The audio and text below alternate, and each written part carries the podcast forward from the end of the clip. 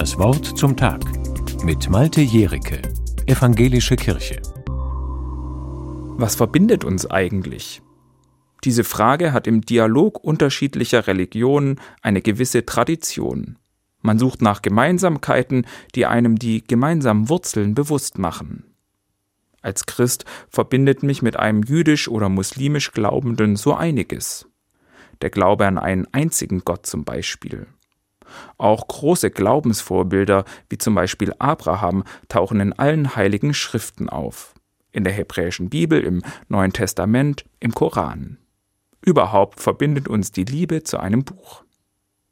Trotzdem komme ich bei dieser Suche nach gemeinsamen Wurzeln irgendwann immer an einen Punkt, an dem auch die Unterschiede relevant werden. Ich stelle fest, eigentlich trennt uns doch auch ziemlich viel. Diese Erkenntnis führt dazu, dass man sich wieder eher voneinander wegbewegt, als aufeinander zugeht. Deshalb hat sich eine theologische Denkrichtung entwickelt, die nicht mehr nach gemeinsamen Wurzeln, sondern nach gemeinsamen Zielen sucht. Wo gleichen die sich? Was können wir gemeinsam erreichen? Welche Ziele teilen wir? Denn man kann ja unterschiedlich sein und trotzdem gemeinsame Interessen verfolgen.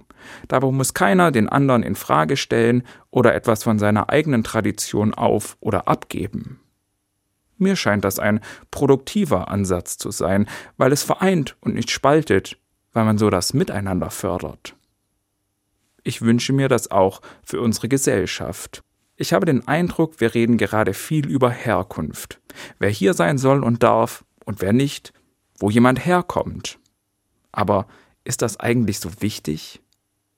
Ich finde, entscheidend ist die Frage, wie wir zusammenleben wollen.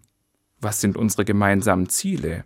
Hinter welchen Werten versammeln wir uns? Ich zum Beispiel möchte in Freiheit und im Frieden leben, in einem demokratischen Staat mit unabhängigen Institutionen, so wie es auch in unserem Grundgesetz vorgesehen ist. Ich glaube, hinter solchen Zielen kann man sich gut versammeln. Dafür ist es nicht entscheidend, wo jemand herkommt oder wo er seine Wurzeln hat. Malte Jericke von der Evangelischen Kirche aus Stuttgart.